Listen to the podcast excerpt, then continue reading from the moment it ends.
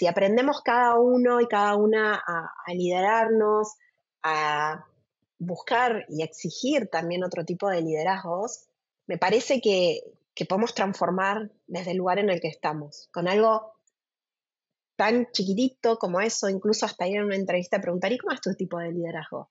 Que la gente no lo suele hacer, ¿no? Compramos como el, el, todo el paquete y no preguntamos eso. Invito a que todas las personas se, se animen a liderar a su manera y enseñando otras formas de liderar. Me parece que ese sería, para mí, un cierre esperanzador en un momento tan convulsionado del mundo, eh, donde necesitamos urgentemente otros liderazgos. Hola, soy Madalí Bejar y esto es Tiene que haber algo más. En el podcast desarmamos la historia de profesionales valientes que se transformaron para alinearse con sus valores. Analizamos el camino para entender cómo lo hicieron. Si quieres saber del detrás de escena de esta conversación, todas las semanas te escribo para el correo semanal de Tiene que haber algo más. Directo a tu bandeja de entrada te mando mis recomendaciones y lo último del podcast. Recibilo el próximo jueves anotándote vos también en tiene que haber algo más punto com barra correo. Estabas escuchando a Melina Masnata. Melina es emprendedora, consultora, speaker, autora, columnista argentina. Cofundó Chicas en Tecnología, que transformó las oportunidades para ciento cincuenta mil adolescentes en dieciocho países. Fue la primera directora de diversidad, equidad e inclusión en Globant, impactando a veintisiete mil colaboradores. Estudió además en instituciones como Georgetown, London School of Economics y recibió premios como por ejemplo la Emprendedora Social del Año. En esta conversación hablamos de cómo armaron la asociación Chicas en Tecnología, cuándo es momento de renunciar a proyectos para poder cerrar ciclos, qué aprendió el mundo de la danza clásica y qué prioriza ella ahora para elegir en qué involucrarse. Hola Meli, bienvenida, Tiene que haber algo más, gracias por venir a conversar conmigo. Hola Maga, ¿cómo estás? Bueno, un placer, como dijimos nos seguimos, así que para mí este es también un hito encontrarnos en esta virtualidad. Ahí va, finalmente, como que eh, siento que se nos fueron cruzando los caminos hasta que nosotras dos finalmente nos conocimos. Eh, ya me ha pasado varias veces que me decían como, pero ya la conoces a Meli, ¿no? Como, ya hablaste con ella. Y yo como, no, o sea, la vengo siguiendo, pero nunca nos conocimos. Así que finalmente, un honor tenerte acá. Gracias. Empezamos con la primera pregunta de la tarde y noche, que es, ¿qué se siente volver a emprender con Enki? Bueno, adrenalina, porque siempre está esa, esa sensación. Por otro lado, mucha paz, eh, porque creo que cuando emprendemos, aprendemos y nos conocemos más y también conocemos cuáles son nuestros desafíos. Y la segunda vez o tercera vez, en mi caso ya es casi la tercera vez que emprendo, eh, te... te das cuenta que, bueno, que hay un montón de otras cosas que tenés que saborearla en estos momentos, porque después no vuelve y, y tienen como componentes muy únicos, eh, que, que me parece que también si, si hay algo que le pueda decir a la gente es eh, aprovechen, porque a veces esos momentos de incertidumbre ya queremos estar en el, en el momento cumbre y en realidad no valoramos que, que los primeros pasos son muy... Eh, con mucho sabor, mucho aprendizaje, mucho autoconocimiento, y uno se va encontrando en diferentes momentos también de, de la vida, así que se sienten todas esas cosas, eh, pero también con otros propósitos más marcados. A veces cuando emprendés al principio de tu vida, eh, empezás como con una excusa y eso te va llevando a otra cosa, y a veces no es tan claro qué es lo que vas a emprender, ¿no? Eh, y, y en este caso a mí me encuentro en un momento donde ya hay una claridad de qué queremos generar y con quiénes y, y de qué manera. Mm. ¿Qué sentís que está distinto ahora de, sobre tus acciones versus de cuando empezaste a emprender? Yo creo que la elección de con quiénes. Ah, yo soy una persona que me encanta trabajar en equipo, me encanta el diálogo, estar con otras personas. Creo mucho en la construcción colectiva y colaborativa y la puse en práctica, no es solo una creencia. Y creo que la diferencia hoy es que fue una elección de quién va a ser ese socio o esa socia Y quizás en las otras experiencias fueron más como, bueno, nos conocemos, encontramos esto y nos encanta, y acá es, además de todo eso, nos complementamos muy bien, eh, nos llevamos muy bien, probamos un tiempo de conversar, de tener conversaciones eh, súper complejas y profundas, que quizás eh, uno las va teniendo en momentos más críticos de los otros emprendimientos. Y, y bueno, y por la experiencia de vida también elegimos ahora tener esas conversaciones antes para potenciar eh, y, y saber también que esos son los, los momentos, ¿no? Los deal breakers, ¿no? Como los momentos más de punto de quiebre. Entonces creo que un diferencial grande es, es esa elección de ese socio que es Cristian de la Cruz, con quien me llevo muy, muy bien. Eh, nos complementamos muy bien. Aún así, él está en Perú eh, y yo estoy acá en Argentina. Tenemos como mucha distancia, pero, pero trabajamos muy bien y nos conectamos, potenciando también la, la posibilidad de, tecno, de la tecnología cuando tiene un propósito y cuando tenés más claridad. Así que yo creo que está todo eso mucho más, eh, si se quiere, puesto en la mesa. Lo que no quiere decir que Eh, vaya a cambiar, no vayan a ver rispideces por ahí o no vayan a ver esas tensiones también eh, necesarias, pero que creo que en este caso fue una elección mutua y fue desde ese otro lugar de, si se quiere, de la madurez. Mm. ¿Cuáles son algunas de esas preguntas que charlaron con tu nuevo socio antes de que lleguen los problemas una vez cuando estás emprendiendo? Y, por ejemplo, ¿para qué hacíamos eh, lo que hacíamos, no? A veces las personas pensamos que emprendemos porque queremos cambiar el mundo y a veces eh, emprendemos porque queremos posicionarnos, lo cual no está mal. Digo, creo que son las dos cosas, o a veces... Pero bueno, ante eso, a veces cuando tenés eh, un enfoque de emprendimientos con impacto social, es complejo porque, bueno, hay ahí una tensión grande. Entonces, pensar bien, analizar bien qué nos pasaba a cada uno, para qué emprendíamos realmente, si era por el objetivo, si era por el posicionamiento, por qué estábamos haciéndolo.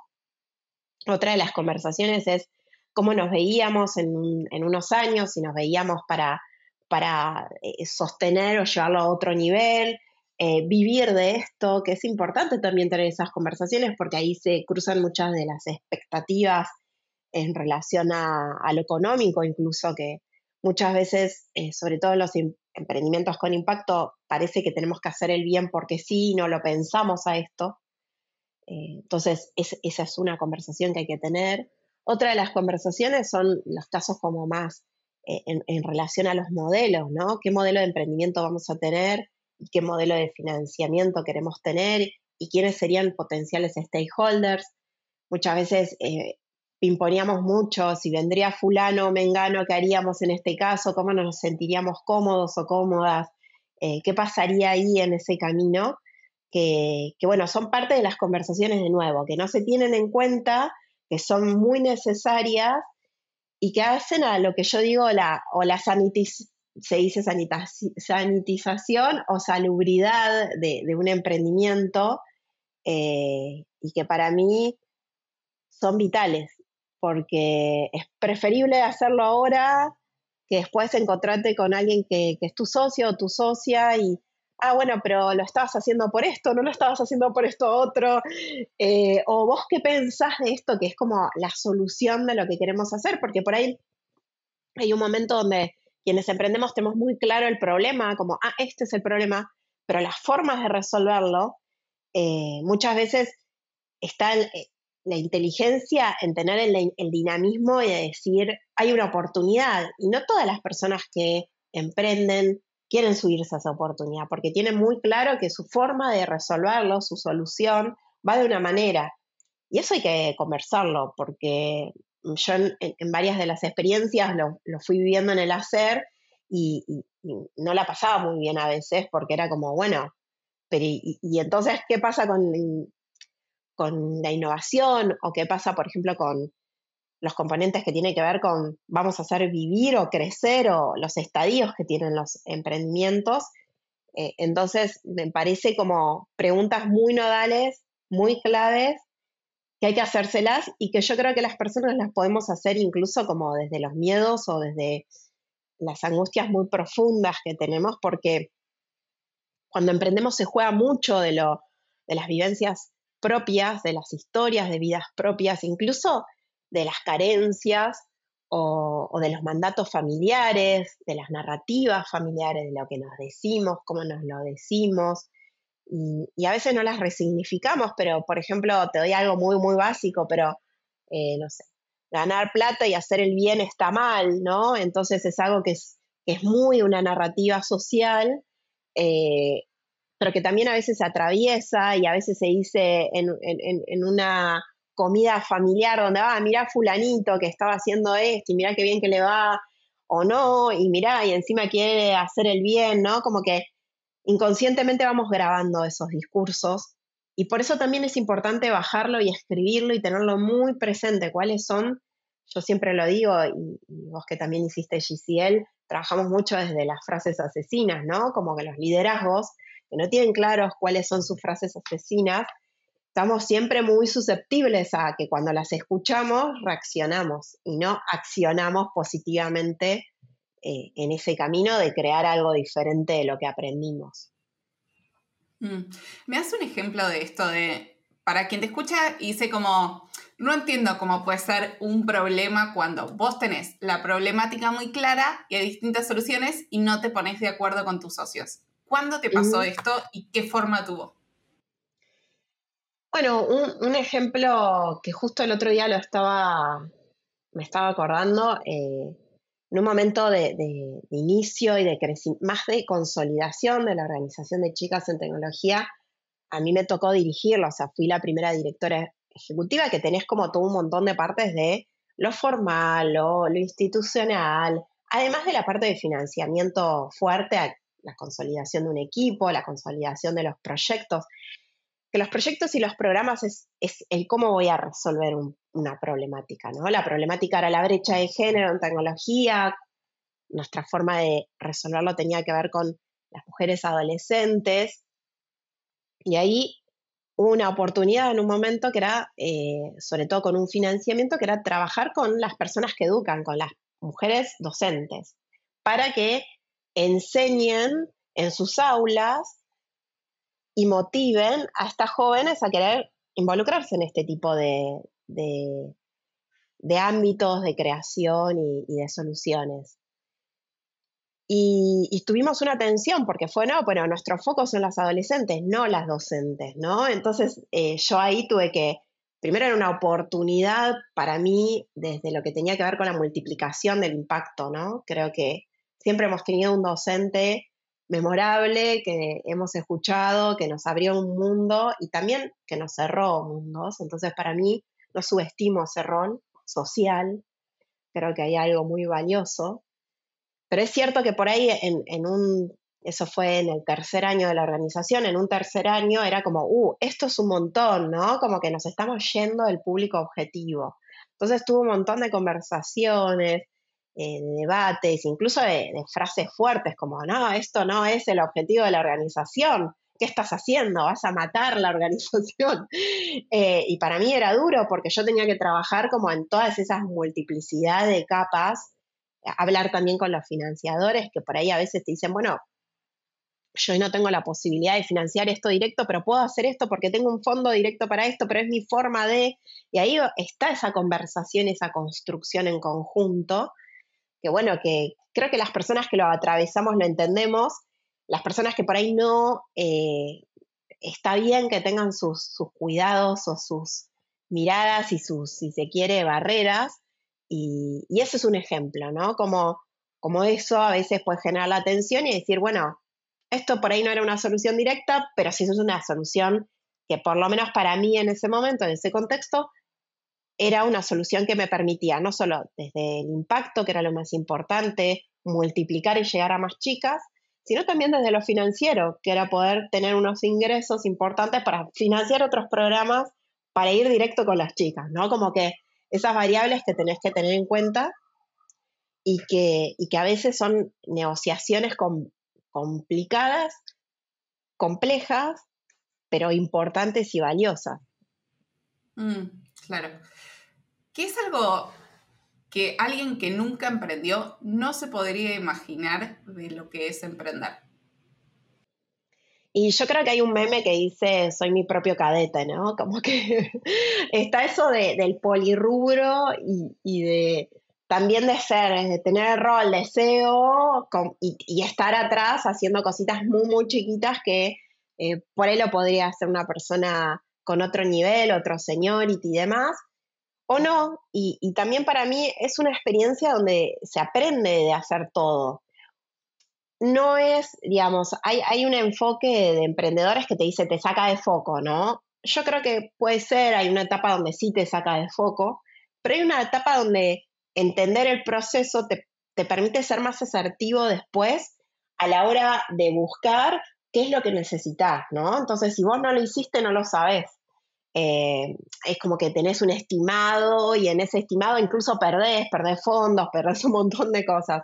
Entonces, alguien que no emprende, eh, yo creo que algo muy banal es tener que hacer todo y que se, no se te caigan los anillos, como decimos en Argentina, que puedas como tener esa flexibilidad emocional y, y esa humildad cognitiva de, de, de que no estás haciendo algo menos, de que estás haciendo algo que te permite tener conocimiento, que no hay tareas minoritarias o eh, de baja escala, y que, y que eso también es importante ponerlo en valor. Eh, yo creo que la calidad y el diferencial, cuando hablamos después de producto, la calidad de un producto y demás, tiene mucho que ver con ese artesanado, con esa parte como más de oficio, donde la persona se mete, está, le da el valor diferencial y después está la escala y está todo el otro proceso, ¿no? Eso es otra etapa. Eh, a veces a mí me, me choca mucho encontrarme con gente que emprende que lo primero que quiere hacer es sacarse la foto y estar en la revista Forbes, que es importante, no digo que no, pero hay un proceso importante que te hace llegar ahí con, con otra coherencia, con otra maduración emocional, eh, solidez. De nuevo, no, no quiero juzgar a quien no quiera hacer ese camino, ¿no? Pero, pero siento un poco como esa... Ahora que está estuvo este año de moda la película de Barbie, ¿no? La Barbie emprendedora, pero bueno, no hizo ningún emprendimiento o no hizo un emprendimiento... Que, que cree valor o tenga impacto, o tenga ciertas características, ¿no? Entonces, yo creo que el último tiempo tuvimos la suerte de que apareció una narrativa que a las personas que somos como muy doers y overachievers nos viene espectacular, que es la narrativa del emprendimiento, y, y te sirve a veces decir, sí, soy emprendedora o emprendedor, eh, y antes eras medio alguien creativo, alguien que no encajaba en nada fijo, y ahora tenés esa palabra que que es paraguas, que te protege, que te da un lugar, te da una identidad, pero también hay que cuidarla, y, y, y cuando digo cuidarla, que no se desvalorice con, con, con un mercado que explota y que es como, como que está bien ser influencer, y una cosa es ser influencer, y otra cosa es emprender y ser influencer, como entender bien qué haces y, y de dónde está tu valor. Creo que ahí hay algo... que nos lo debemos y que quien emprende tiene que entender toda esa gran foto para darse cuenta que va a ser una persona protagonista y a su vez va a escribir sobre qué significa emprender. Es muy vivo, es muy dinámico y a veces me, a mí me pasa que me dicen, ah, eh, fulanito o fulanita es una vendehumo. Yo digo, no, pero nos pone a todos en la misma bolsa, ¿viste? Como que te, te, te, te juega en contra a veces eso, sobre todo en el mundo tecnológico. Y, y es re importante cuidar y, y cuidar este ecosistema y cuidarnos desde el valor, de nuevo, sin juzgar, pero diferenciar, ¿no? En todo caso, claro. eh, si tu deseo es un, estar en la revista Forbes, también la puedes, puedes estar por otras cosas, digo, encontrar bien por qué y no necesitas el otro camino, ¿no? Y, y quizás confundir objetivos. Claro. Un anuncio rápido y seguimos con la conversación. Desde que empezamos el podcast recibimos muchísimos mensajes de oyentes desde cincuenta y nueve países contando el valor que sacaron de escucharlo. Después de hablar con muchos de ustedes, lanzamos la membresía Tiene que haber algo más. La idea central vino cuando me di cuenta que yo los tenía que conectar para que se conocieran. La comunidad es una membresía global y remota donde aprendemos junto a otros profesionales desde más de veinticinco ciudades. Vienen invitados del show para hacerles preguntas de todo tipo en un espacio de confianza o damos clases los que estamos dentro. Tenemos un club de lectura donde votamos un libro y debatimos entre todos. Hay un chat que nos conecta durante la semana para pedir ayuda, compartir recursos y oportunidades. Hacemos un desafío mensual, como por ejemplo usar máximo una hora las redes sociales y compartimos todos los días una prueba. Y además les comparto a los miembros una grabación exclusiva del podcast que no publicamos ni en Spotify ni en YouTube. Dentro hay personas talentosas y ambiciosas que están trabajando activamente en mejorar como profesionales en sus carreras y proyectos. Vas a encontrar personas en relación de dependencia con carreras súper interesantes, emprendedores y freelancers. Y aunque cada uno esté en una industria diferente, nos une la forma de pensar. El enlace está en la descripción y si te querés unir, fíjate en tiene que haber algo más punto com barra comunidad. Bueno, ya que estamos, le mandamos un saludo a una amiga en común, tapa de Forbes, Eli Braqueforte, pero eh, creo que... que hay un... Bueno, ahí tenés una mega emprendedora que hizo todo un camino y que nos llena de orgullo cuando la vemos en una tapa como esa y que creo que además se educa, tema... ¿no? Sí, sí, cien por ciento. Pero bueno, el tema con emprender, hay muchas veces que hay mucho humo... Y hay gente que termina en lugares por las razones incorrectas y bueno, y sí, caemos, caeremos todos en la volteada. Pero no queda más que seguir trabajando. Siento como que cada uno haciendo lo que tiene que hacer y... Y no sé. Y no comprar, tipo, no, no comprar humo. Para mí eso también como que es parte de los, de los que consumimos. No comprar falsas promesas. Yo, bueno, no sé, yo cada vez desconfío más de todo, entonces ya creo muy poco.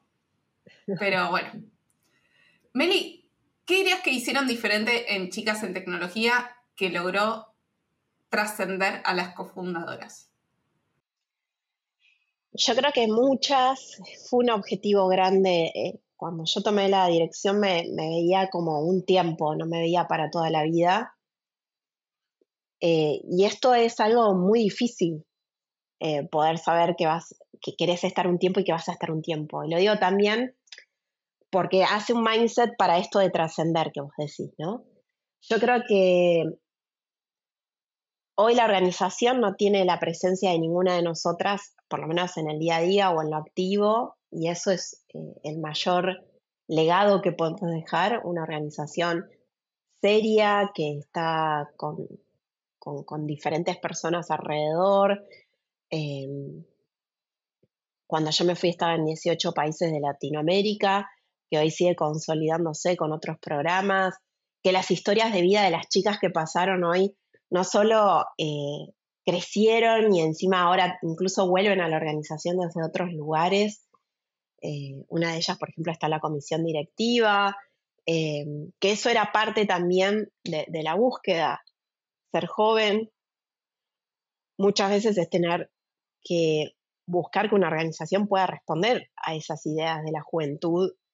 Y yo, por ejemplo, me veía que desde el liderazgo iba a estar lejos de esa juventud y que está bueno que haya recambios y, y que haya una mirada generacional.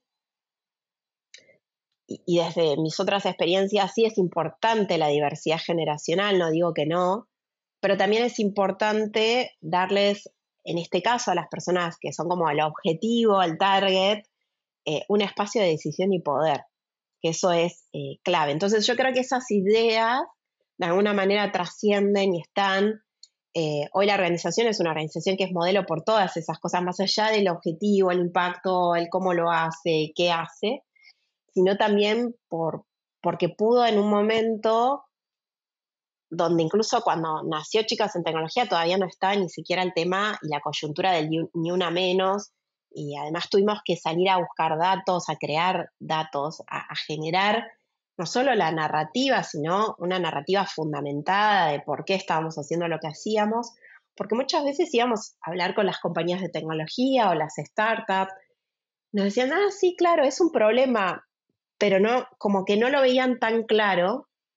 Hasta que después, bueno, vino además un momento social muy grande donde hasta hoy es un objetivo y, y es un objetivo hasta en las compañías que tienen que rendir cuentas a boards y, y a inversores.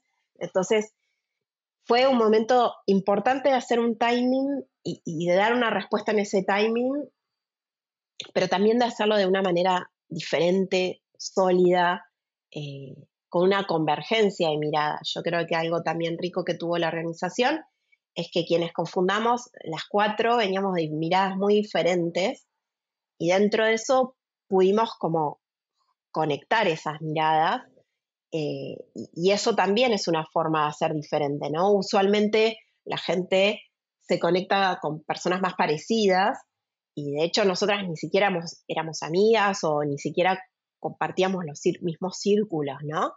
Eh, sociales, y, y eso también es una linda forma de hacer, ¿no? De conectarte con gente, detectar un problema y, y decir, bueno, vamos a darle para adelante a esto, vamos a resolverlo y vamos a tratar de poner lo mejor de cada para, para que esto nos trascienda. Y creo que eso sucedió y, y por lo menos para mí eh, es algo de lo que me da mucho orgullo y, y estoy segura que, que a las otras cofundadoras también. ¿Cuál fue para vos el desafío de pasar de las cuatro trabajando horas extra en Chicas en Tecnología, cada uno con sus trabajos full time, sin cobrar nada por eso, a vos ser la primera, no solo directora ejecutiva, sino como la primera empleada con un sueldo a tiempo completo? Sí, una aclaración es que nuestras primeras empleadas fueron otras personas. Cuando fuimos ganando fondos, decidíamos como invertirlos en, en, en roles que nos daban valor. Ahí es que estuvo...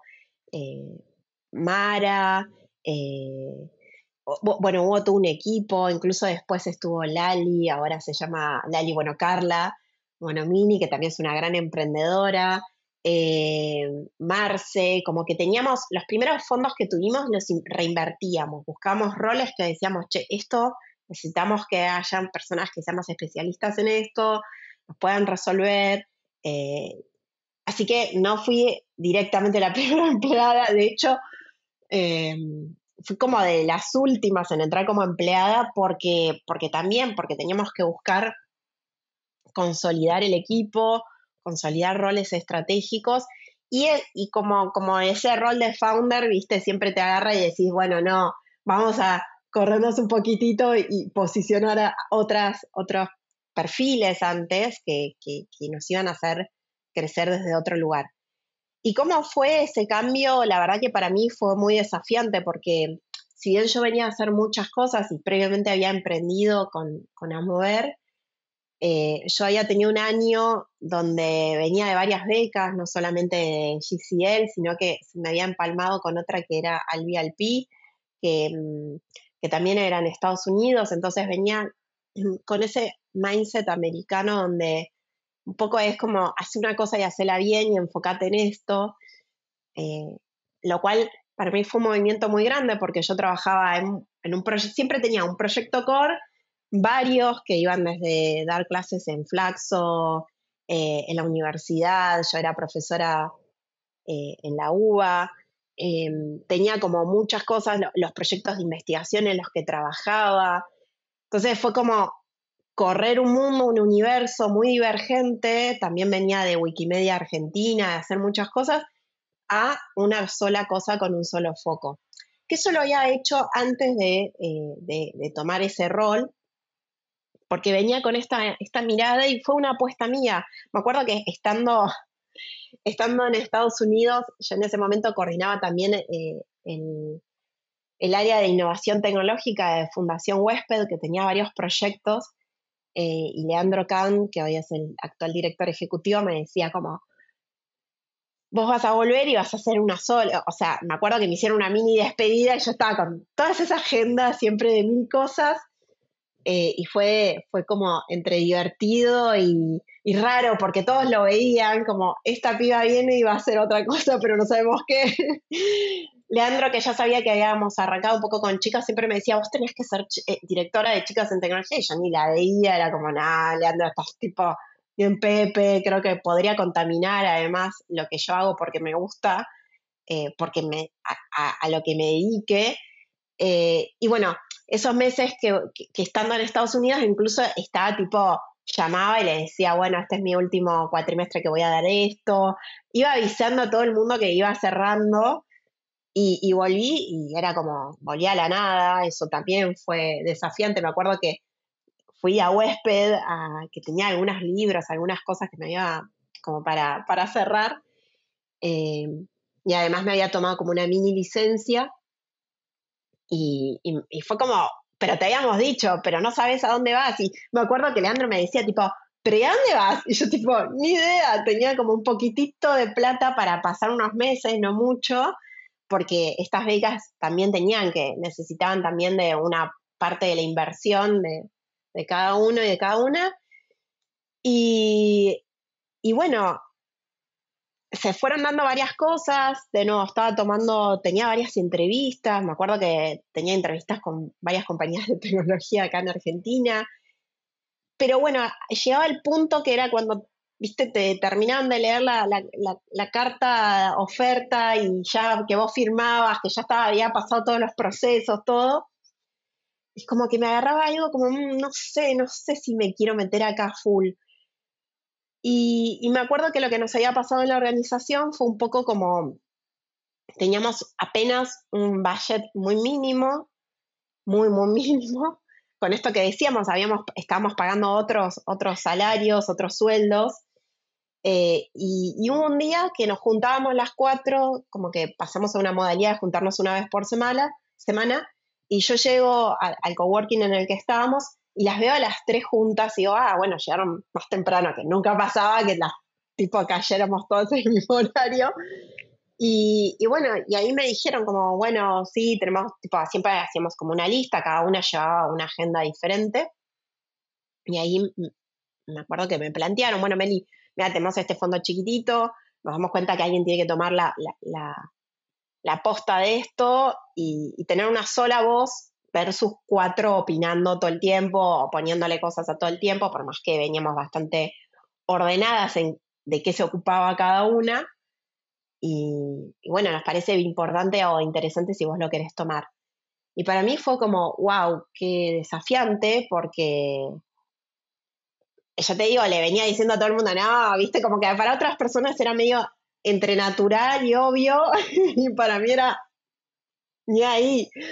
Eh, entonces eh, me acuerdo que les dije, miren, denme una semana, porque además también era saltar a hacer fundraising, eh, bueno, generar todo lo que era el modelo de financiamiento, cosa que yo, si bien tenía mucha experiencia, no venía de hacer ese tipo de, de trabajo, y que es una parte, volviendo a tu pregunta de, de quienes emprenden, que tienen que tener en cuenta nodal, eh, y en el que yo tenía que no solo buscar para sostener, crecer, consolidar, eh, sino también incluso para mi vida misma. Era algo que tenía que decir, bueno, este es mi rol y ahora no, no te da la vida para hacer cincuenta cosas a la vez como venía haciendo.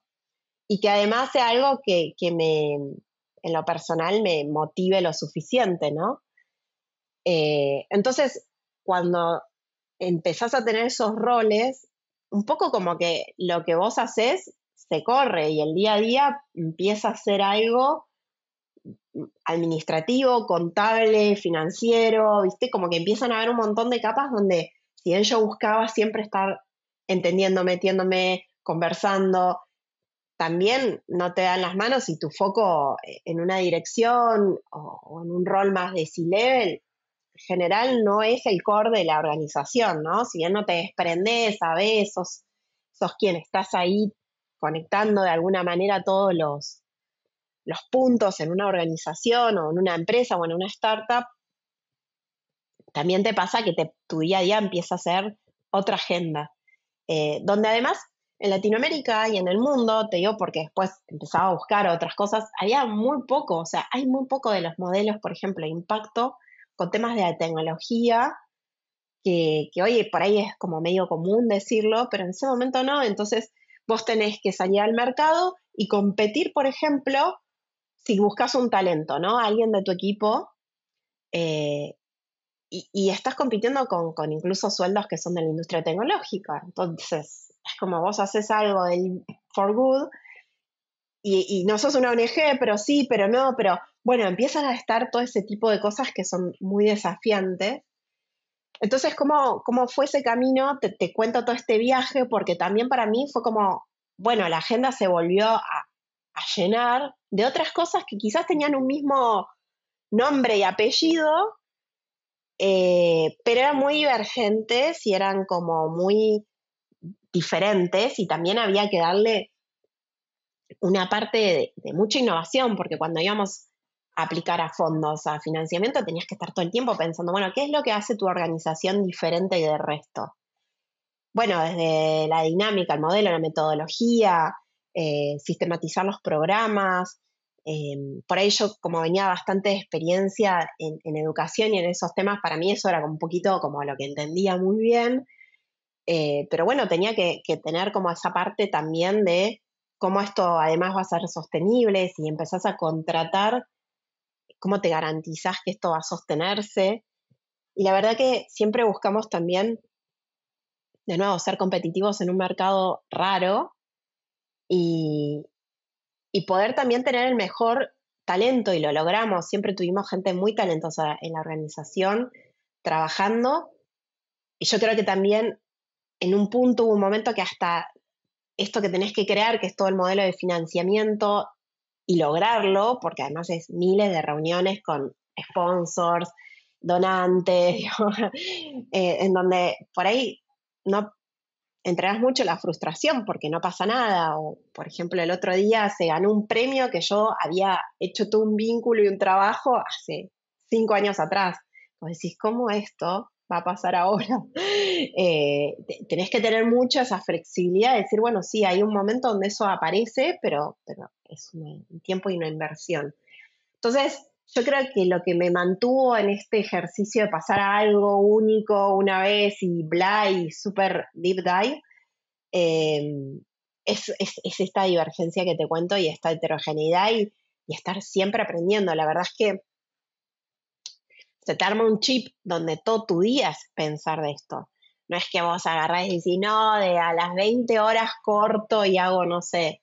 No, yo me acuerdo que con, con un gran amigo, Daniel Tricarico, eh, éramos los primeros en llegar en el coworking, estábamos tipo siete y media, ocho, y los últimos en irnos tipo once de la noche, y no había nadie como nosotros, y así nos reíamos porque decíamos, somos como directores ejecutivos sin frontera, ¿viste? En vez de médicos sin frontera, porque desde la flexibilidad de hacer todo hasta esta cosa de estar siempre como en la frontera de las cosas, eh, a veces cosas como complejas. Emprender en Latinoamérica tiene la complejidad de variables económicas, de estar pensando también, bueno, te ganaste un grant, pero en tu país no pueden entrar divisas.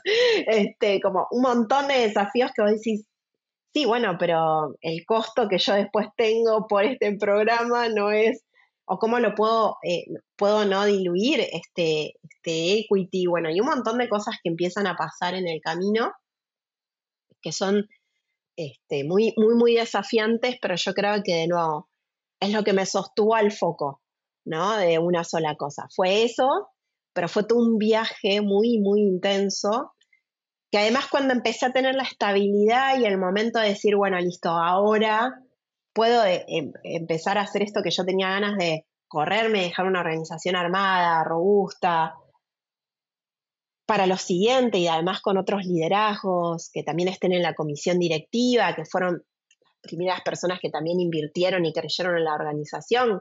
Algunas de ellas siguen, como Anabella, Miru.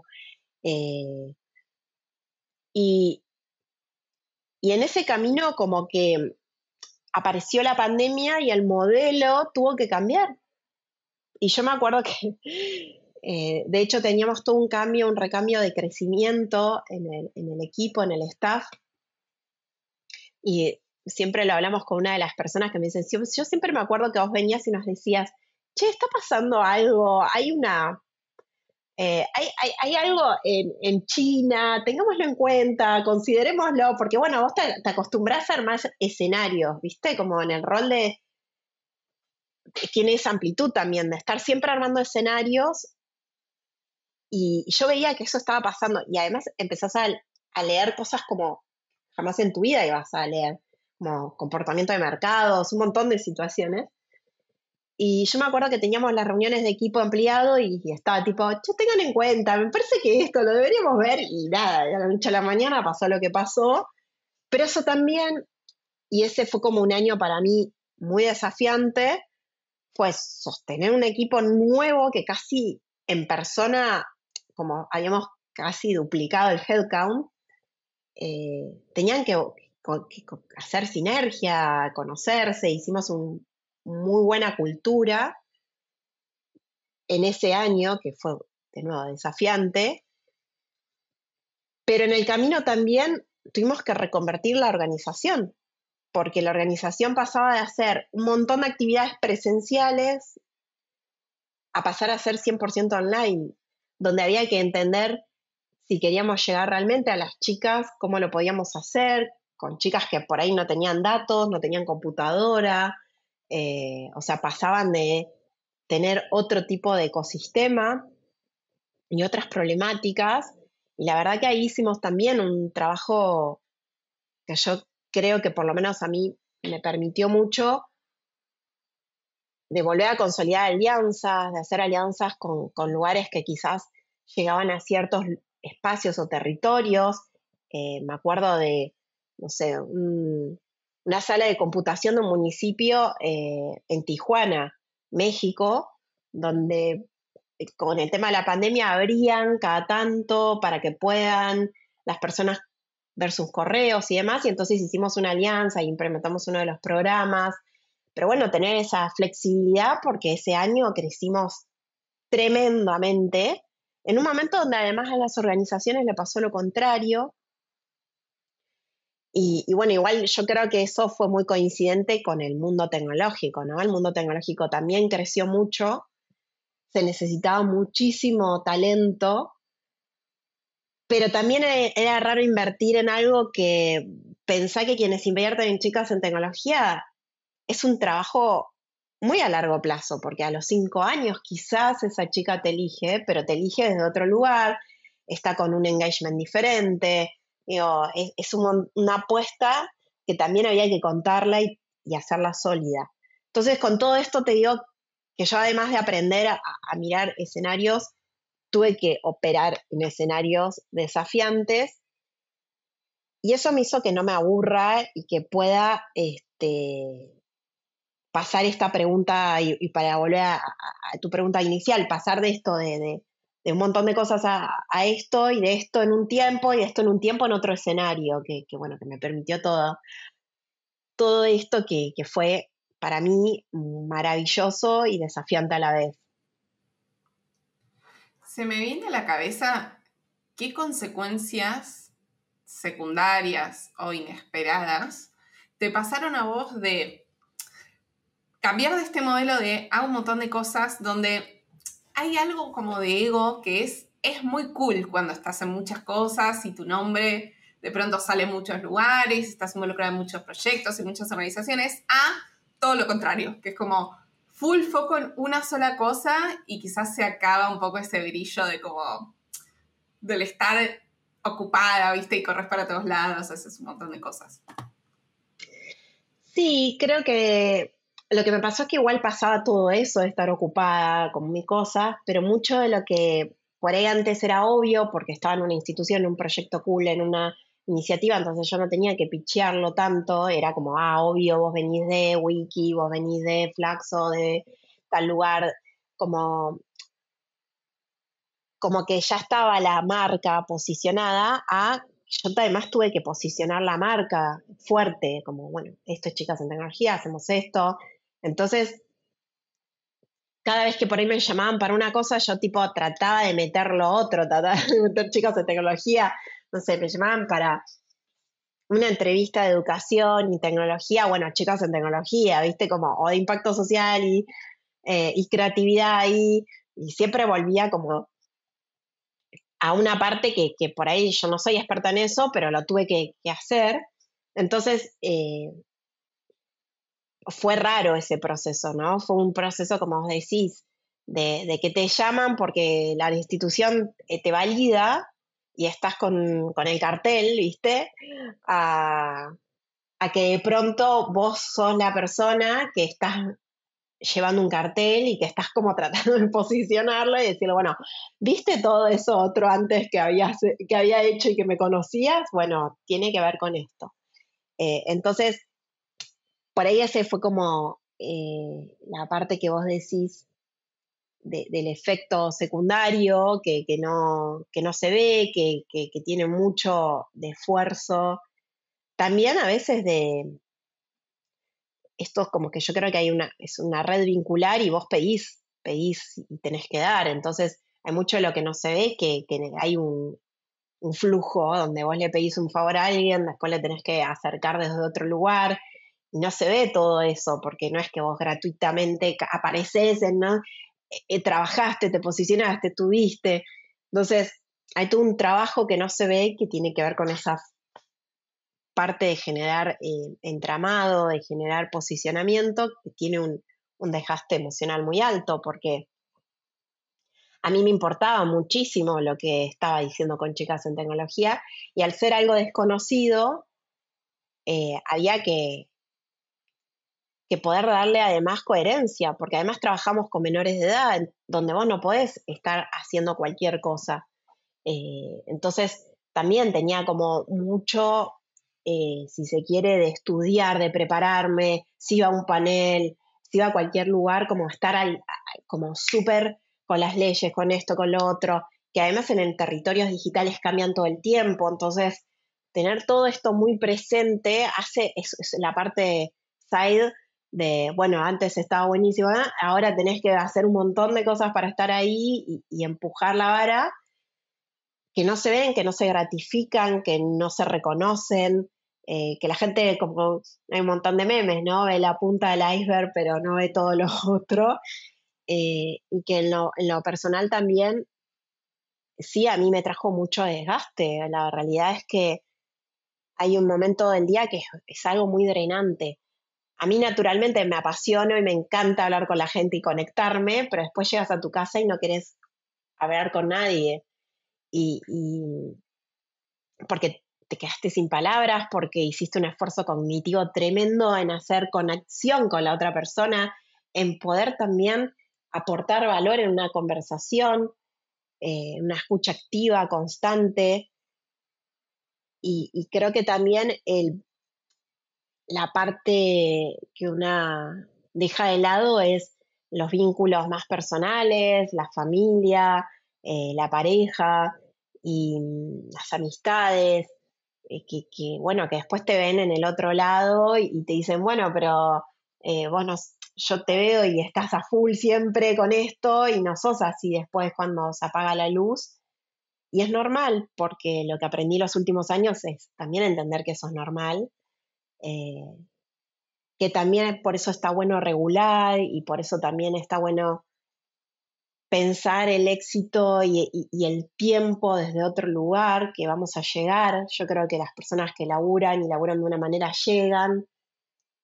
Eh, el tema es cómo llegar, ¿no? Llegar como espléndida con la cara, pero atrás sintiéndote re mal y teniendo un montón de temas que por suerte ahora se empezó a hablar más con el tema de la salud mental.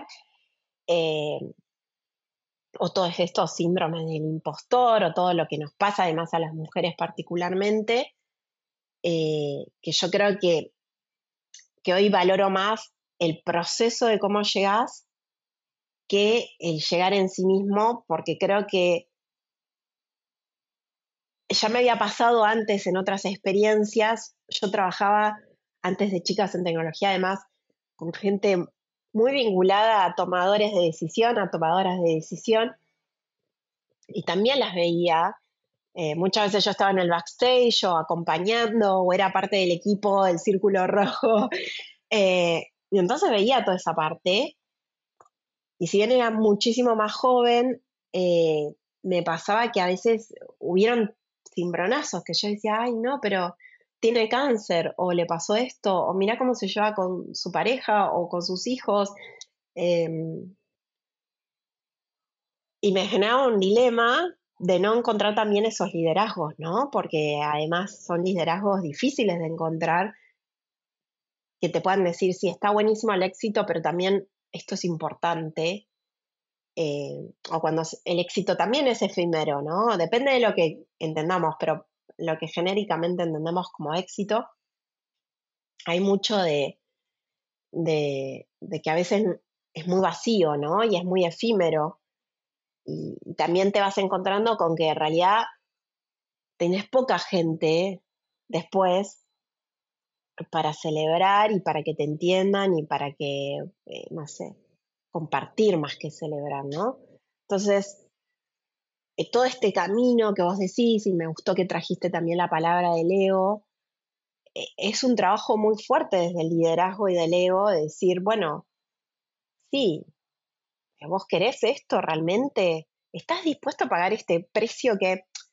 No, no digo que no, y creo que hay gente que, que le encanta y está buenísimo. De nuevo, no quiero juzgarlo porque sería además muy... Eh, no, no tengo las habilidades también para juzgarlo, pero siento que... Y tampoco quiero pe- pecar como de, de, no sé, injusta en algún punto, porque también son los parámetros sociales, ¿no? Creo que incluso te va, a mí me pasaba como, bueno, que te den el premio del entrepreneur, eh, emprendedor del año por E Y, esto, lo, qué lindo, qué espectacular.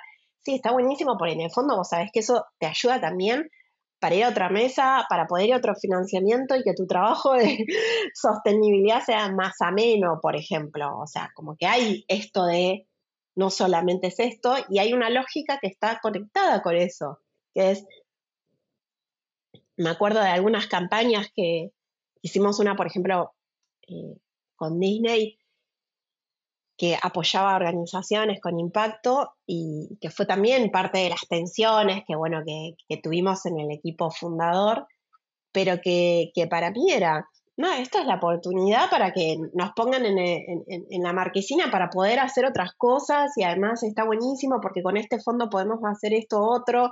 Como que viste esa, ese pensamiento, eh, es, es un pensamiento que uno desarrolla porque hay unas reglas del juego, que yo creo que pasa en el mundo non-profit, pero también pasa en el for-profit, cuando escuchás una startup que ya al final terminó como entrando a la serie B y terminás dándote cuenta que vos tampoco sos dueño de tus decisiones o dueña de tus decisiones, que en realidad estás como todo el día corriendo para complacer o rendir cuentas a quienes sí eh, invirtieron o invierten.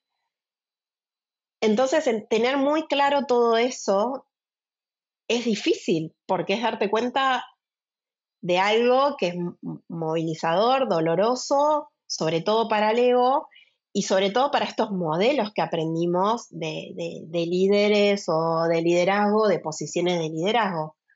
Que yo creo que, que está buenísimo también encontrar en el camino. Yo siempre digo que emprender también es emprender una versión de uno mismo, y sobre todo en el liderazgo, ¿no? Como entender qué querés vos de todo eso, dónde podés dar más valor, pero además... A mí me ha pasado por también el mundo de la danza, que muchas veces yo era muy buena en cosas, eh, pero después me he dado cuenta que no era lo que quería hacer. Entonces a veces vos podés ser bueno en algo y, y, y la decisión es solapar si querés y si estás dispuesto a pagar ese precio, que por ahí no tiene que ver con, con la historia de vida que vos querés hacer, ¿no? Que vos querés describir, que vos querés... construir, lo que vos creas y entiendas que es sostenible para vos. Eh, creo que las personas nos vamos conociendo en el transcurso de la vida y entendemos nuestros termómetros.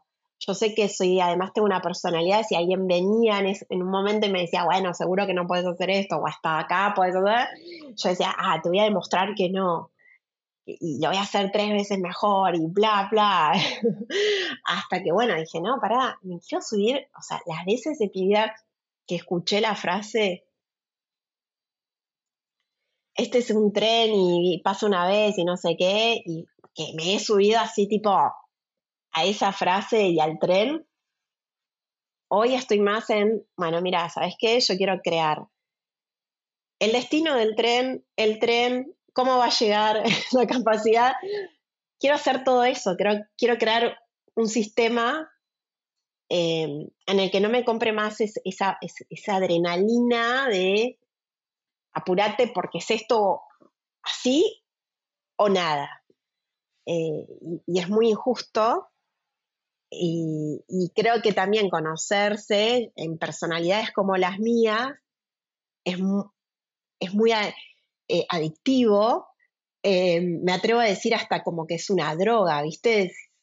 Así espectacular allá voy. Entonces, por eso le tengo respeto, escucho, me escucho, me conozco, hago un montón de cosas que me aporten a mi autoconocimiento para entender si la decisión la estoy tomando yo, mi ego, lo que entiendo o creo o imagino que el resto espera de mí y quiera demostrar, o ese deseo o proyección que estoy construyendo de a poco sobre cómo me interesa a mí eh, hacer este recorrido. Hmm. Es que hay, creo que hay un momento cuando avanzás en tu carrera y ya hiciste como check en un montón de experiencias que me imagino que tenés que dejar de, de demostrarle al resto. Y alguien como vos que ganó como tantos premios, tantas becas, tanto reconocimiento, ¿qué se siente del otro lado? A veces tiene esa cosa, para mí, como tenés tanto ese camino muy solitario, cuando te reconocen es como, uff, ¿viste? Ay, qué bueno, alguien lo vio. Y no lo digo porque, pero porque es real, al final del día es como que es muy solitario y sentir. Y te viene la pregunta de, ¿estoy haciéndolo bien? ¿Para qué? ¿Cómo? ¿Cuándo? Entonces el reconocimiento para mí siempre fue un boost de, vamos para adelante, está buenísimo, a seguir. Eh, también muchos de los reconocimientos los tuve en, en etapas como muy, eh, por ejemplo en la pandemia, donde los reconocimientos estaban más conectados con el tipo de liderazgo, y eso para mí fue como que, bueno, podemos no romper a las personas, y hacer algo diferente, eh, y construir valor, y que eso también sea valorado, y que en tiempos de crisis liderazgos que, que den un poco, yo creo como de, quien lidera no, no, no, no es que te da la, la posta ni nada, sino que te acompaña en, en dar algunas herramientas para atravesar en conjunto ese momento, ¿no? Sobre todo porque cuando hay liderazgos de propósito, lo que nos pasa es que nos conectamos las personas con propósitos más grandes. Entonces, muchas veces era más check de, bueno, el equipo, lo que estamos haciendo, eh, y eso también para mí era súper valioso e importante. Muchas veces, además, los reconocimientos iban atados a, a fondos que a mí me permitían hacer otras cosas o hacerlas en menos tiempo o con menos trabajo, porque ya con eso podíamos implementar un proyecto que quizás era de muchísimo valor, pero no teníamos financiamiento, eh, no habíamos encontrado el partner que te diga, sí, yo te lo banco porque está buenísimo, pero sabíamos que, que, que tenía, tenía un montón de impacto y teníamos que validarlo, entonces el reconocimiento iba atado a algo que yo lo podía reinvertir, y eso también lo agradezco infinito, porque también me permitió, el día que me fui a la organización, dejarla desde un lugar que pudiera ser sostenible, no tener que salir a correr, a buscar fondos, como sí me había pasado a mí en la etapa de la organización en la que estaba. Eh, y, y yo creo que tiene eso, pero voy a tomar algo que, que vos preguntaste y que tiene que ver con esto de, de como que no tenés que demostrar más. Y la verdad es que, no sé si porque yo por ahí... el En mis inicios de carrera profesional hice en, en el mundo corporativo, y hace unos años también volví al mundo corporativo, y este año también me fui del mundo corporativo, eh, pero siempre trabajé con el mundo corporativo y conozco muy bien porque me siento en las mesas, si se quiere, como consultora antes de Chicas en Tecnología y durante, y ahora que estoy a veces eh, haciendo consultorías donde estás en los lugares más desafiantes.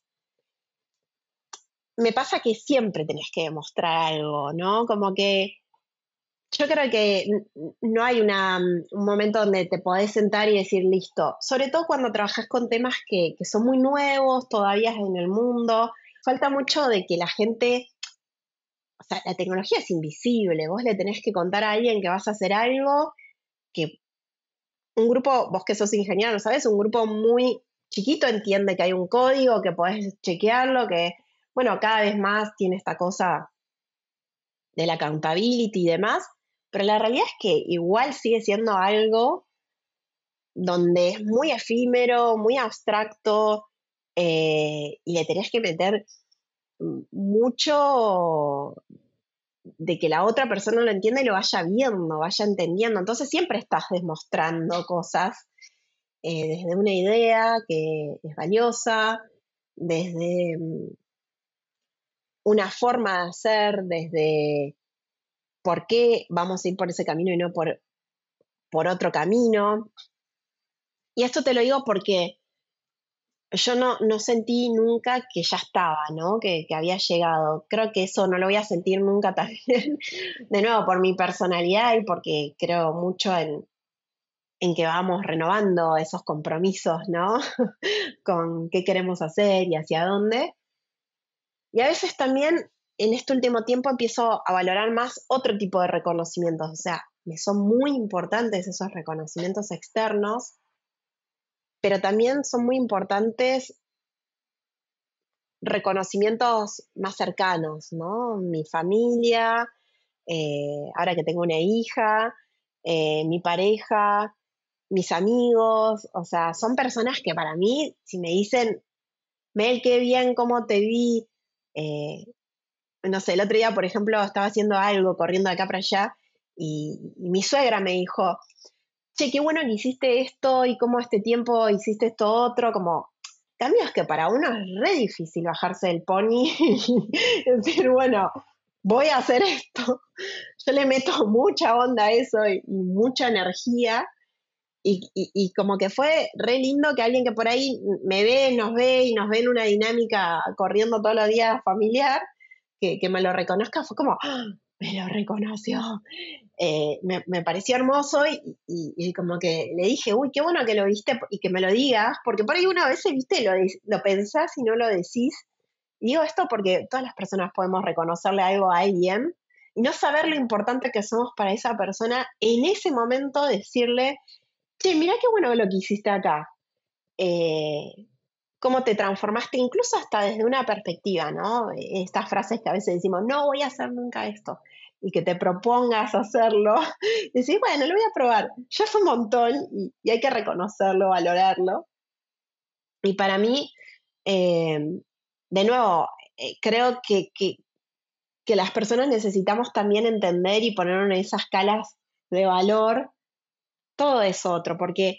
Yo hoy busco muchísimo la coherencia. Hoy busco como realmente sentirme en un lugar donde quizás, viste, vemos las películas de los noventa, o por lo menos las películas que yo me criaba y era como los modelos, que veías la, la persona en, en la bolsa de Wall Street, tipo súper bien, cool, pero después tenía como una familia cualquiera, eh, como ese modelo de liderazgo, Eh, en donde no es coherente. Y de nuevo, no, no por poner que tenés que tener una familia o no. Hoy yo la realidad es que valoro un montón gente que te dice, che, yo todo bien, pero prefiero este modelo de familia, prefiero, por ejemplo, no tener hijo, prefiero esto, prefiero... Pero hay una coherencia ahí. Entonces salen a contarte cosas después, eh, que para mí es re genuino, o hacer cosas que son re genuinas. Y decís, ya por eso, chapó, te escucho, y, y me parece que es algo que tiene muchísimo valor y que no, no lo consideramos y no lo reconocemos. Entonces, finalmente, además de todo, creo que hay mucho de, en ese proceso, reconocerse a una misma. Y digo una misma porque nos cuesta mucho también, particularmente a las mujeres o a las minorías, eh, reconocernos, reconocer... dónde estamos. El otro día bueno, hace bastante ya, hablando con Ale Marcote, que me pidió para su libro, ella trabaja mucho sobre el síndrome del impostor, y me pidió que, que, que escriba algo, y creo que había una pregunta, ¿no? Que, que tenía que ver con cómo, cómo vos te das cuenta que estabas haciendo algo bien, ¿no? Y yo la verdad que ahí me di cuenta que no tiene que ver con que yo vengo de un lugar re chiquitito, que es un, era un pueblo de dos mil personas cuando yo estaba, pude ir al Colón, que para mí fue un montón, y fue mil cuatrocientos kilómetros, como los pequeños saltos grandes que uno hace en su historia de vida, y en ese momento tenía una edad, eh, era muy chica, y que, que me voy dando cuenta que entonces tiene un montón de valor para mí, eh, y ese es un reconocimiento muy grande, porque después, si no lo tenés en mente, y justo que estamos en un momento del año de balance, no sé cuándo escucharán esto las personas, pero diciembre suele ser el momento de la gente que hace este balance y, y, y proyecciones, pero por ejemplo yo este año estoy valorando muchísimo haber puesto por primera vez en mi vida de una manera muy enfática mi bienestar, mi salud mental, eh, mis redes, mis conexiones, eh, si se quiere, como de alimentación, porque el dar, el dar, el dar, y no estar en lugares que te den, que te alimenten, también tiene un costo alto, te erosionás. Después hasta yo me siento mal diciendo siempre lo mismo. Digo, no, no, necesito... Eh, vos, Maga, tenés, eh, tenés el, este, este, este, esta plataforma donde hablas todo el tiempo y te alimentás, y vos también incorporás y buscás, pero bueno, no todas las personas lo tienen y lo buscan. Entonces... Eh, yo creo que en ese momento y en este momento yo estoy buscando, como también a veces digo, qué bien, pude bajarme de ese tren que me dijeron que pasaba por única vez, que iba a una velocidad tremenda y que no estaba muy claro el destino tampoco. eh, y, o por lo menos para mí, probablemente, digo, un destino más filosófico, más profundo, ¿no? Como que no digo que, al revés, muchas veces los destinos están súper claros, ser la, la organización con más impacto, la empresa con más profit, digo, hay muchos.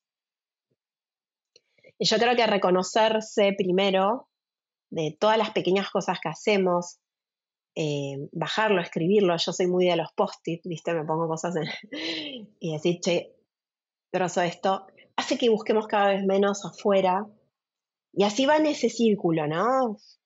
Gente real que la tenés, familia, amig- amistades, vas como ampliando ese círculo. Entonces, cuando aparece esa sed por el reconocimiento, también creo que pasa porque te falta todo eso otro. Está buenísimo, de nuevo, que es importante, es un check, pero no es lo único, y me atrevo a decir lo más valioso.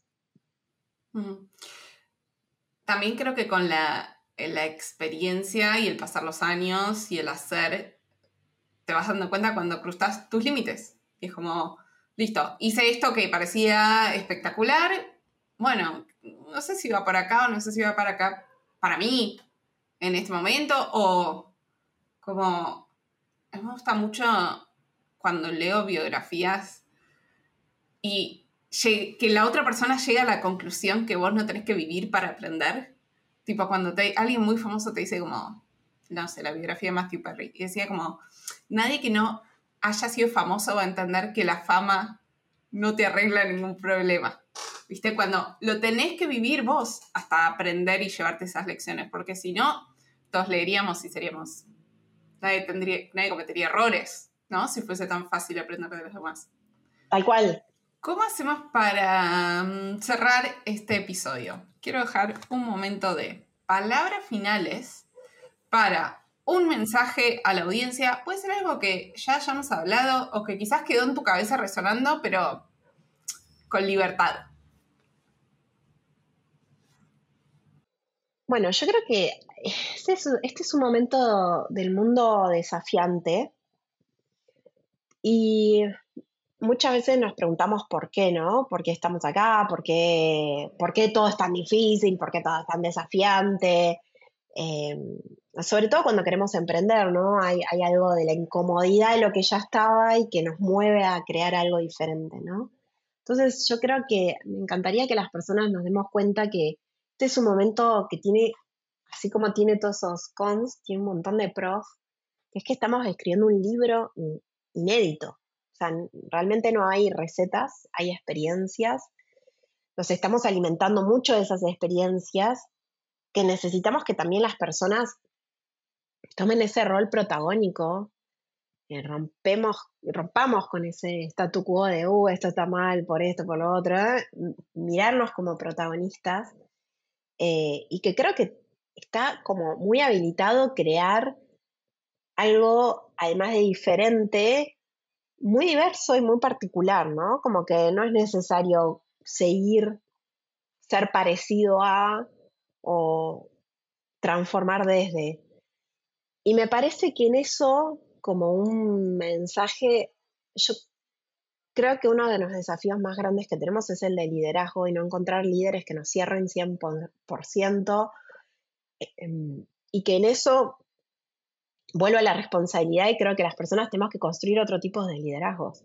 Y me parece que la tecnología es muy importante, es clave, nos da un mindset y un, un canal, eh, pero también es una herramienta, ¿no? Entonces creo que lo más importante al fin del día, y, y las cosas que se están debatiendo en relación a la inteligencia artificial, lo que pasa con las compañías y demás, si mirás y haces un doble clic, son dos temas de, de, de liderazgo. Yo los desafíos más grandes que tuve en mi vida no fueron por falta de recursos, incluso en lugares llenos de recursos. Tenía que ver con los tipos de liderazgo. Entonces, eh, si aprendemos cada uno y cada una a, a liderarnos, a buscar y exigir también otro tipo de liderazgos, eh, me parece que, que podemos transformar desde el lugar en el que estamos, con algo tan chiquitito como eso, incluso hasta ir a una entrevista a preguntar, ¿y cómo es tu tipo de liderazgo? Que la gente no lo suele hacer, ¿no? Compramos como el, el, todo el paquete y no preguntamos eso, que después de todo va a ser lo que termina... Lo que te eh, haga renunciar.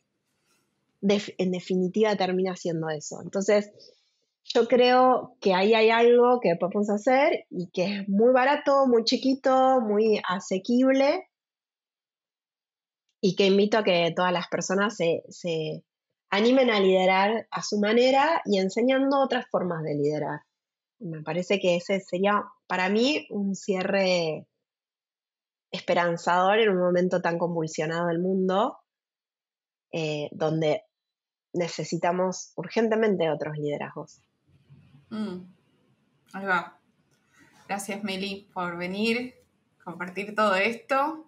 Un placer haberte tenido acá. Lo mismo digo, Maga, un placer que nos hayamos encontrado finalmente, que veníamos escribiendo, yo me acuerdo cuando me escribiste hace un montón con lo de G C L por, por, por Instagram, y yo te dije, diga, sí, seguí esto, fíjate esto. Eh, para mí es importante que seamos red, lo que estás haciendo está buenísimo, porque sos como una gran investigadora, y estás escribiendo también y sistematizando. Eh, y, y lo que hay atrás de lo que haces también está buenísimo, entonces te aliento y te agradezco a que sigas. Eh, acá tenés una fan y, y también alguien a quien podés contar siempre, así que gracias por invitarme a tu casa y a la casa de todas las personas que, que hoy están escuchando en este momento. Me encanta. Eh, gracias. Yo me acuerdo que estaba en una playa en Tailandia, Eh, acostada en la arena mirando Instagram, y me apareció una historia tuya hablando de este programa de Georgetown, de G C L, y yo dije como, uy, yo me acuerdo que en ese momento, cuando, a ver, un poco en los inicios de Tiene que haber algo más, yo decía, cuando ya vi que quería que sea como más que un podcast, porque ya había como buenas señales, yo decía... yo creo que esto tenga impacto social. Y a mí, viste, cuando yo lo contaba me decían como, estás delirando, porque ¿qué tiene que ver una cosa con la otra? O sea, nada. Viste, yo decía como, no, para mí puede ser, no estoy muy segura cómo, claramente, o sea, porque si no te lo podría explicar mejor en este momento, pero para mí, viste, como que acá hay algo que se puede mezclar. Yo lo, como lo vi en otro, como trabajando en otros lugares, creo que puede funcionar. Y la gente me decía no. Entonces me acuerdo cuando vi esta historia que vos pusiste, este programa, que era como justo esto es lo que yo contaba, y apliqué, y bueno, fue todo un proceso muy largo, no sé qué, y quedé, yo sentí que haber quedado ahí fue esa validación de que mi visión de que estas dos cosas se podían mezclar tenía sentido. Fue ahí la primera vez que alguien me dijo como, ¿sabes qué? Sí, tipo, este delirio que vos estás diciendo se puede hacer, existe, va a llevar, obvio, mucho trabajo, mucho esfuerzo, etcétera, ¿no? Pero siento que para mí tu historia de Instagram con esa convocatoria y yo que apliqué con todo esto que me imaginaba fue una, fue eso, fue una validación de que lo que yo me imaginaba se podía hacer. Así sí, que gracias un reconocimiento. A vos. Un reconocimiento y me alegra mucho porque yo a veces cuando hago cosas en Instagram yo no sé para qué o para quién, no, tipo a veces me, me autocritico y digo, no, pero ¿qué estoy haciendo? Pero, ¿sabes qué? Yo siempre pienso, y alguien me dijo alguna vez, es que Mel, vos sos medio microinfluencer, hay gente re manija que está tipo, y vos le estás como busteando, tipo, dale para adelante, porque yo digo, no, ¿para qué? ¿Qué sé yo? Me alegra el mundo porque creo que tenemos que ensancharlo de talento como vos, como el tuyo, tenemos que ensancharlo. Eh, no tenemos que, viste esa cosa de, no, si hiciste esto, no, no, no, no te voy a contar, o no sé qué, o es una receta de la Coca-Cola, ya no va más. Cuanto más personas hayan así espectaculares como vos, con una visión y con ganas de transformar, más necesitamos expandir. Entonces, agradecida, qué bueno que haya sido esta validación y este reconocimiento también del que hablamos antes, que hace que a veces, viste, como, ah, listo, no es tan solitario. Así que me, me llena de orgullo. Y nada, y acá estoy, y qué bueno, mirá como la vuelta a los rulos de la vida, unos años después nos encontramos acá, así que total. hermoso, hermoso sí, rulo. Quien esté escuchando este, y viste que todos dudamos, como, uy, comparto esto, no sé, ¿a qué, qué le va a interesar esto que yo tengo para decir? O, acá la respuesta es sí, vos compartirlo igual, porque siempre hay alguien que está mirando que no sabes, así que dale para adelante igual, que nunca se sabe cómo puede terminar. Hermoso, hermoso. Bueno, gracias totales, Maga. Gracias por escuchar este episodio. Nos ayudas un montón compartiendo el capítulo a alguien que le pueda servir. Acuérdate que todas las semanas comparto ideas en el correo de Tiene que haber algo más. Escribo sobre mis recomendaciones y el detrás de escena de la comunidad y el podcast. Lo mando todos los jueves directo a tu bandeja de entrada. Anótate vos también en tiene que haber algo más punto com barra correo. Nos vemos la semana que viene.